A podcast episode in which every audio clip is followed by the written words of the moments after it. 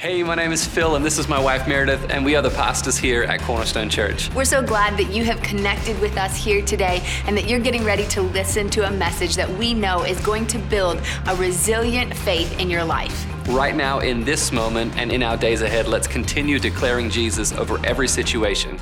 Enjoy the message. There's something about being, you know, we like to have, we have a program, but we didn't come here for the program. We came here to declare the name of Jesus. We came here to see people encounter the person of Jesus. So we believe an encounter with Jesus can change your entire life. Amen. Are you enjoying life today? Yes, come on. It's good to enjoy life, to enjoy what God is doing in our midst. But are you worried about some things as well? I mean, really. Like, are there any things that come to your mind? If I said, What are you worried about? How many of you are like, I mean, I could give you a list without even any prep time right now. I could just go down that list real quick. I'm worried about the economy and I'm worried about what my friends are doing and I'm worried about what I heard my kids have gotten into and I don't know what the curriculums at the school is anymore and I don't know what's going on with college applications and I heard companies are downsizing so I don't know if that's coming from my company and I don't know if you heard but eggs have like doubled in cost in 4 weeks and so I'm worried about what that like eggs used to be a cheap protein. And now my man these kids, I tell you what. My kid the other day, I come out of getting ready and he is carrying around an egg that he has gotten out of the refrigerator. And I'm like, what are you doing with that, my boy? And he, one of my boys, is just sweet and loving. And he's like, Mom, this is my pet today. I'm taking care of it. And I was like, I will give you loose diamonds to play with before I will give you an egg to play with right now. Go put that thing back in the fridge.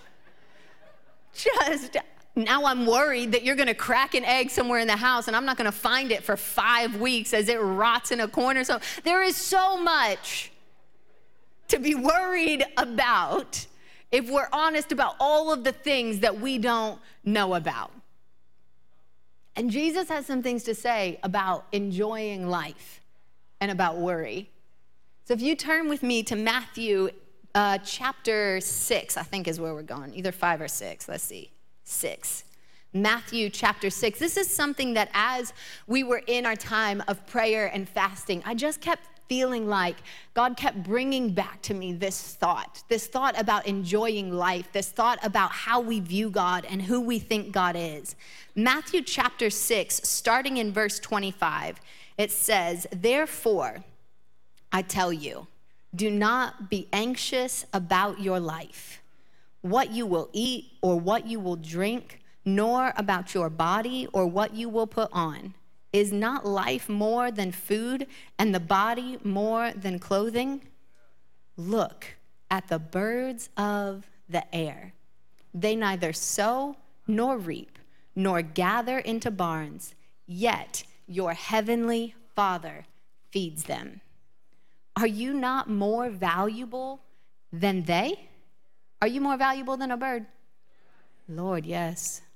And which of you, by being anxious, can add a single hour to his span of life. In fact, statistically, you're probably removing hours from your life by worrying. And why are you anxious about clothing? Consider the lilies of the field, how they grow. They neither toil nor spin. Yet I tell you, even Solomon in all his glory was not arrayed like one of these. But if God so clothes the grass of the field, which today is alive and tomorrow is thrown into the oven, will he not much more clothe you? O oh, you of little faith. Therefore, do not be anxious, saying, What shall we eat? Or what shall we drink? Or what shall we wear? For the Gentiles seek after these things, and your heavenly Father knows that you need them all. God, we thank you. We thank you that you see us. We thank you that you know every need that we have before we need it. We thank you that you care for us. And I ask you to speak through me today and speak to us today through your holy word. God, spark in us a joy for life. In your mighty name, amen. When you get done reading that passage of scripture or listening to that passage of scripture, what are you thinking? Like, what are the first thoughts that come to your mind? Can I tell you my first thoughts? I'm like, Jesus, I mean, that's a nice idea, right? It comes across a little bit unrealistic, a little bit naive about where we really live about what's really going on in my life and in my world, about what it's really like to be here and to be here. Jesus says, don't think about what you're gonna drink, don't think about what you're gonna eat. Don't think about your body. Don't think about what you're gonna put on. I'm like, Jesus, that is like 90% of what I think about every single day. Every single day, I'm like, I get up and I'm like, well, what are we eating today? What are we drinking today? And as I'm eating that, I'm thinking, I wonder what we're gonna have for lunch today. I wonder if what plans for dinner we have. I wonder what's going to be a part. And then, I mean, come on, it is the beginning of the, what's not think about your body, not think about who you are, not think about what's aching in your body or what's hurting in your body or what's shifting in your body or what's moving in your body or what looks like it used to look or what doesn't look like. Like, I'm just not thinking about any of that. Jesus, I spend a lot of time thinking about this body that you put me. If you didn't want me thinking about this body so much, we should have come up with another plan. Because I spend a lot of time and don't think about what I'm gonna put on it. I mean, how many of you thought about what you were gonna put on before you came here today? It's apparent that some of you did not, but most of us, what? How rude. I cannot believe she's gonna talk like that. But most of us put some thought in to what we were going to put on today and how it was to look and what that communicates about who I am and what kind of person I am. And does it speak to the stage of life I'm in? And does it speak to how I want people to perceive me? And am I to be comfortable in it all day? Or am I to be able to do? Uh, we think about what we eat and what we drink and what our bodies are doing and what we're to wear takes up a lot of the time that we think about. And Jesus is saying, don't think about those things. Think about the birds. Have you sat back and pondered the birds in a while? Have you watched the grass and how it grows? Have you looked out at the flowers and seen how they blossom? In all their arrays of colors and all of their shapes and all of their heights. When was the last time you just pondered what's going on around you? And Jesus is trying to communicate this idea that these things don't sit around and ponder themselves. The flower doesn't sit around and say, I wonder if I should grow this tall, or I wonder if I should bloom in pink, or if I should bloom in purple. The flower just does. The flower just exists. The birds don't fly around wondering what they're gonna do and hoping that something's gonna be different. They don't fly around wishing they were a bigger bird or wishing they were a smaller bird or wishing they were a bird with different wings. They just live.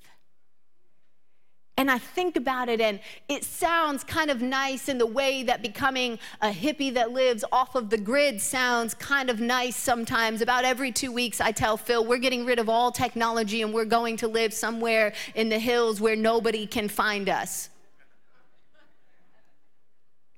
But I'm not serious. That's not a real way that I intend to live my life. But when you read this passage, it almost sounds like Jesus is saying, just go sit in a field somewhere and ponder what is happening. And I want to say to him, Jesus, I don't think you are living the same life that I am living. To which I imagine he would say, Exactly. Jesus has an entirely different world view. Jesus has an outlook on life that is drastically different from the way that you and I and of the uh, disciples at the time outlook on life. The paradigm that Jesus is living inside is so different than the paradigm that we find ourselves living inside and trapped in the midst of. And I wonder, Jesus, what are you possibly thinking about? Because I spend so much of my life worried. Jesus is like, I'm not worried about all of those things. And I'm like, well, my standard operating procedure is worry. I am worried about many different things. I worry so much. Some of you, some of you are pretty good in this zone. Most of us worry a lot.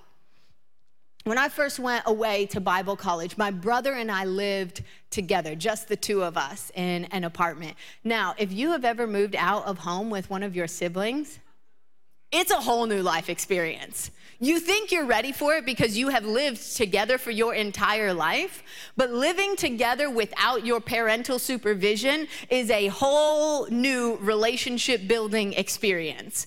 So there are my brother and I on the other side of the world trying to live together. And I used to say to my brother on a regular basis, You are not stressed about the things in your life that you should be stressed about. And it stresses me out that you're not more stressed about these things in your life. And he'd be like, I'm not stressed. Don't worry about it. Most of us are looking around and we are either stressed or we are stressing out people in our lives because we are not stressed about the things that the people in our life think that we ought to be stressed about because there is a lot to be worried about. And Jesus is like, don't worry about it. Do you know what is more stressful than being stressed out? Having someone, when you're stressed out, tell you, stop being stressed out. It is unhelpful. And Jesus is like, think about the birds. And you're like, have you seen what the stock market did last year, Jesus? I don't know if I'm gonna be able to retire on time. And he's like, but what about the grass? Jesus, I don't know if this is helpful advice today. And he's like, Have you looked at the daisies lately? Just ponder where, what world is Jesus living in?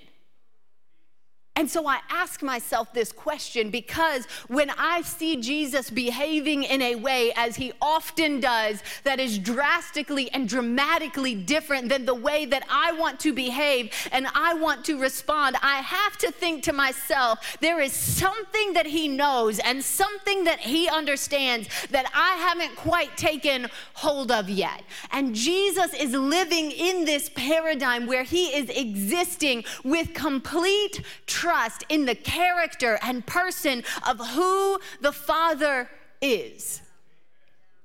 He lives in a space where he says, I'm not worried because I know who God is. I mean, he knows who God is. Not he knows about God. Not he shows up to church a lot. Not he's read a lot of scripture. Jesus knows who God is. When you know who somebody is, it builds a trust in their character. It builds a confidence in the way that they demonstrate their love and their affection. It builds an assurance of the way they're going to respond and the way they're going to behave. And Jesus says, I know who the Father is. It's what he's saying when he says God provides for the birds. Don't you think he'll provide for you? He's telling them, I know who God is. And if he provides for the birds, I am assured that he will provide for you. Jesus knows who the Father is. And among the many characters and attributes of who God is, Jesus knows that God the Father is holy. That he is holy. When we say that he's holy, we're saying that God is altogether separate, that he is different and distinct from all of creation. God is not the birds of the air, and God is not the grass that grows, and He is not the flowers that bloom. He is not what we live in and what we work in. He is totally distinct from that space.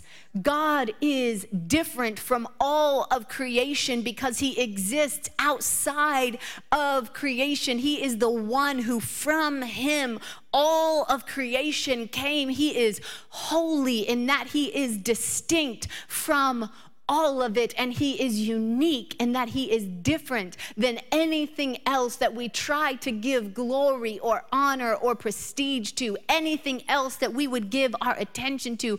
God is totally unique from that. He is different from it, and his characteristics cannot be contained or described. He cannot be made into a statue to be understood. He cannot be studied and grasped all of who he is. You can spend your whole life discovering new depths of who he is and discovering new layers of who he is because he is totally unique in who he is. And he is holy in that he is just and he is righteous in all of creation. In every way that he acts, he is totally just and he is totally righteous. And Jesus says, This is the God I am referring to. This is the God I put my trust in, that he is totally righteous, and then an understanding of who God is, that He is holy, but He is also compassionate. He is also abounding in compassion. He is also abounding in love and in goodness, that there is something about who God is that overflows with love and grace. His compassion that says, even when you don't deserve it, even when you didn't earn it, there is something about his loving kindness that still reaches down to who you are. He is the God who is loving and good and compassionate. I love the way the psalmist says it. In Psalm 145, it says, The Lord is good to all, and his mercy is over all that he has made. I have to think that when Jesus said, Have you thought about the birds and have you thought about the flowers? He had to think of this psalm that says, He is good and his mercy is over all of his creation. And Jesus stands there as the perfect example of the outpouring, overwhelming compassion of who God is, that God cared to condescend, to come down from where he was and be like us and be among us and come demonstrate the outpouring of his love and his goodness and his mercy among us. When Jesus says, Don't worry about your life, it's because he lives in a space that is so close to who the Father is, and he lives in a space that is so intertwined that he knows deep down in his bones, way down in his knower, who God is. He says, I know God. And because I know God, I know that He is holy in all that He does. I know that He is just and righteous and different from you and from me. And He says, and I know that He is compassionate, meaning His loving kindness pours out on all who would seek Him. That it's not because of what I've done or what I've earned. In fact, it's despite and in spite of all of that, that His compassion has come racing and charging charging. This is the compassionate, loving God that Jesus has in mind when he says, Can you add to your life by worrying about today? And Jesus has a picture of God, a picture of God and an understanding of God that is open and that is giving. That is open and that is giving. When Jesus thinks of God, he first thinks of a God who is open and who is giving. I want you to get this. This is like, this is the part I've been thinking about for like four weeks now. This is the main course. Have you ever been to a fancy dinner, you know, and they serve you a bunch of like little things, and then they serve you a main thing, and then they serve you a couple more little? This is the main thing right here. What is your picture of who God is? When you picture God, do you picture a God who is open and who is giving? Or do you picture a God who is restrictive and is withholding? Because I believe we have a warped picture of who God is.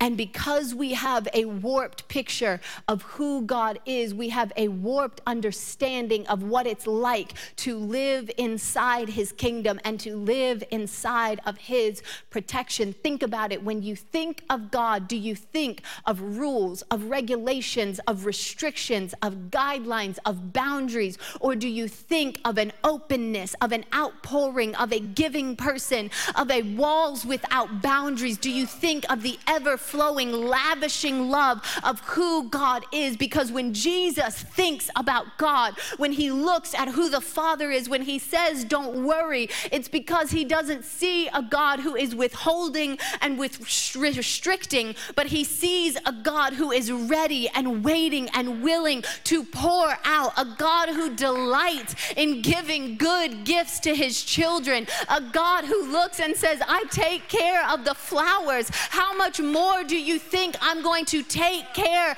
of you? A God who is waiting and saying, Just ask of me, and I will open the windows of heaven over you. He sees a God who is ready to pour it all out. This is who Jesus sees because Jesus knows who God is, because Jesus is God who was there in the very beginning. Jesus, in fact, is the word that went forth and caused creation to come to life. And when we want to understand more about God and when we want to understand more about ourselves and who God has called us and designed us and created us to be, a good place to look is to always go to the very beginning the books of Genesis, in the book of Genesis in chapters 1 and in 2, we see this picture of God's original design, God's original intent.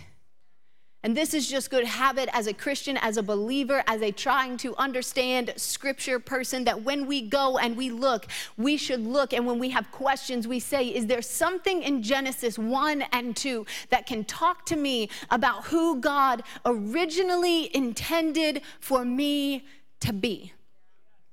I want us to look at this in Genesis 1 and 29. It says, And God said, Behold, I have given you every plant yielding seed that is on the face of all of the earth, and every tree with seed in its fruit, you shall have them for food. What does that sound like? Uh, delicious, open, abundant, pouring out it is a God who says, Here is all of it. Genesis 2 and 15 says, The Lord God took the man and put him in the garden to work it and to keep it. It says that he put him in the garden. What does that mean? It means that God first prepared a place of abundance. He first prepared a place of lavishness. Do not picture a garden like your little potted plants on your balcony that are growing like two tomatoes. No, it says there were three rivers flowing through this garden. There were trees coming up everywhere. There were plants yielding fruit all over the place. And when it was in a place of abundance, abundance, it says, God put the man and the woman right in the middle of this place of great abundance. And he said to them, I have made all of this for you. He said, Look to your right and look to your left and look in front of you and look behind of you. See all of this. This is all for you for you to enjoy, for you to delight in, for you to flourish in the midst of this garden. And once the abundance had been poured out, and once He has provided more than enough, exceedingly and abundantly, if we want to say it in some churchy words, when He has provided all of that for them, He says, But there is one tree in Genesis 2 and 17, he says, And the Lord commanded them, saying, you sh- Oh, sorry, he says, You should surely eat, blah, blah, blah. And then by 217, he says, But the tree of the knowledge of good and evil, of that you shall not eat. He says, All of these trees, and then just one.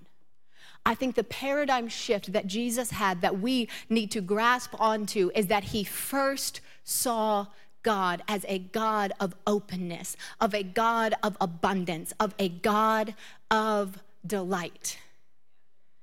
And then sometimes there are places of restriction. I am afraid that we have spread the wrong message, that we have spread a message that you enter into who God is, that you enter into who the kingdom and what the kingdom is through restriction and through restraint and through boundaries and through self sacrifice. Those things are part, but they are secondary to who God is. And God is a God of abundance. In the very first thing, it says He placed them in the garden and there was abundance. And He said to them, Be fruitful and multiply. And and he said to them, Eat of everything. And he said to them, Enjoy all of this fruit and enjoy all that I have made for you. And then he said, There is one small, let me prove it to you again. If you go into the chapters that lay out the Mosaic law, God gives them all of these things that he wants them to follow because he is forming them and he is making them into his people. And within those things that God gives them, there are seven different feasts that they are commanded to keep throughout the year. And some of those feasts are multi day feasts where they are coming together to sit and to enjoy the abundance of who God is, to sit and delight at his table, to sit and drink good wine and eat good food together and laugh and think about the faithfulness and the goodness of the God that they serve and the abundance of who he is. And then he says, seven to one, one day, one, one day, he commanded them to fast. He said, First, I give you abundance, and one day, on the day of atonement, I want you to all fast together. There are other fasts that we see, but they are not fasts that are commanded as a regular practice of the people of God because he says, First, who I am is a God of abundance. First, who I am is a God of openness. First, who I am is a God of enjoyment and of delight. When we get to the life of Jesus, we see Jesus continually in the place of community, continually in the place of fellowship with other people. The first miracle miracle that Jesus does is at a wedding. He's hanging out at a party. He is at a party and he's providing the drinks for the party. He is a God of enjoyment and of delight and of abundance. And he is always hanging out with his boys and he is always hanging out with the women and he is always hanging out with the people that he was gathered around him. And then sometimes he would go into solitude. Sometimes solitude is the picture of restraint. Solitude is the picture of restricting some of that life of community and of enjoyment to go away and have time with the Father. And here is the picture that it gives us that the things of restraint are designed to form us and to make us so that we are better prepared for the place of abundance and the place of enjoyment because that is the place that God delivers delights to see us in. So he says, Sometimes I want you to come back into the place of solitude. Sometimes I need you to come back into the place of fasting. Sometimes I need you to restrain yourselves and know that just that one tree is not for you. Sometimes I need you to give of your tithe, of the smallest part, of the 10%, because that is your place of restraint, of withholding, of with restriction, so that I can form you to better understand and to better enjoy the other 90%, the abundance that I have created you for. I have asked you and I have called you, my people, to come into a place of abstinence when you are outside of marriage because I designed this thing called sex that is to be a delight and is to be abundantly enjoyed inside the context of marriage and I'm trying to form you so that you can better enjoy the thing that I called you to when you step into the place of abundance. He is not a God that delights in restriction, He's a God that delights in you being formed more into His likeness so that when you step into the abundance, so that when He puts you in the place of abundance, you can enjoy and you can delight and you can enjoy all that He has. He is a God who is open and who is waiting to pour out His goodness on you. And I am concerned that we are wasting our life worried about tomorrow, worried about where we're going worried about what we're going to wear and what we're going to eat and what our bodies are doing and what we're going to put on, worried about all of these things because we don't understand the character of who God is. Because we don't understand that He's a God of abundance. Because we still see God as the rules and the restrictions and the things I can't do.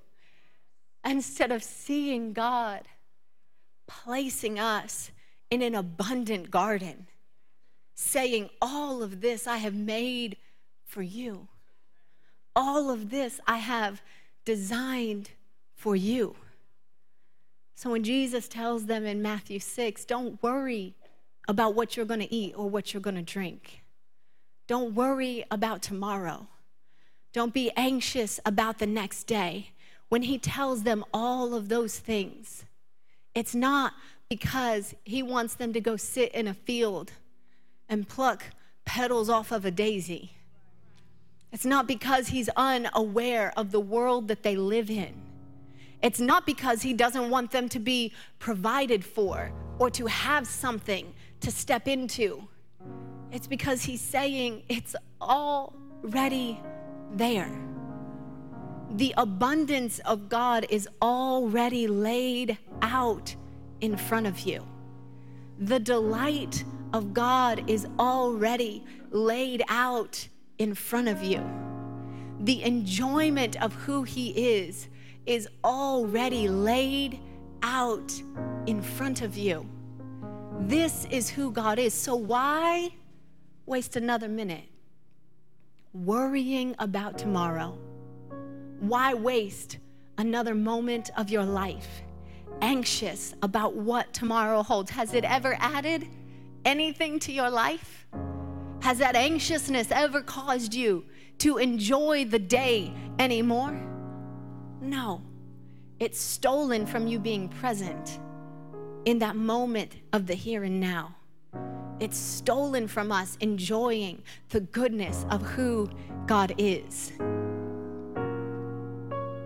We step into a season like a season of fasting to practice forming who we are and to step into a time of harvest, a time of abundance, a time of delighting in what God is pouring out over your life. He is not the God waiting to take something from you, to take all that you enjoy and all that you delight in. He is the God who is waiting to pour out abundantly his goodness and his grace and his mercy and the things that bring joy to your soul When you picture God, do you picture a God who is open, who is ready, who is waiting to pour out? Or are you picturing a God of restraint? We've all probably had conversations or thought in ourselves, man. Let me tell let me ask you if you've ever heard this. Yeah, I you know, I'd like to come back to church. I'd like to get things right with God, but I just don't know that I'm ready to give up X, Y, Z yet.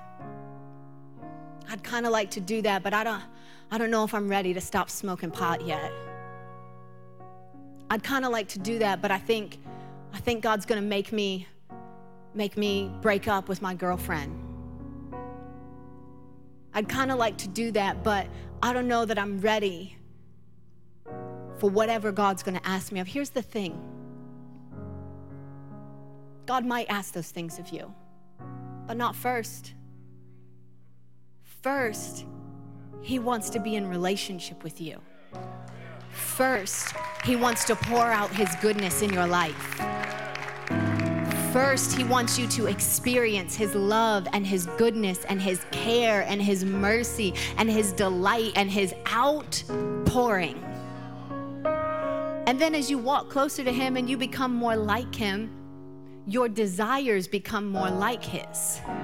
And as your desires become more like His, your wants begin to change. And as your wants begin to change, it's not that he takes away something that you wanted, it's that what you wanted isn't what you wanted six months ago. It's not what you wanted five years ago. It's not what you wanted anymore. And you become more like him.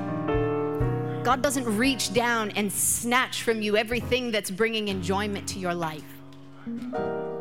And that's why this is a church where you can be wherever you are on your walk with Jesus because He is forming you and He is making you more like Him. And there's something that you had in you that as you walked with Him after four weeks, you were like, you know what? I don't want that thing anymore.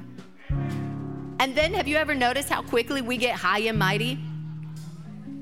And then, like six weeks later, like you stopped smoking four weeks ago, and now you're like, oh my gosh, I can't believe. Don't you know your body is a temple? And God has called you to be like Him. Well, guess what? He's been forming something else in that person. They started giving financially four weeks ago, and you're still holding on to your checkbook like it's all coming from you anyway. So, how about we let each other walk on our journey and we let the Holy Spirit be the Holy Spirit in the midst of it, and we all come together and say, He's a God of goodness, and He's a God of delight, and He's a God that lavishes His love on me, and He's waiting to pour out His grace and His mercy and His abundance and His enjoyment. God called me to enjoy life with Him.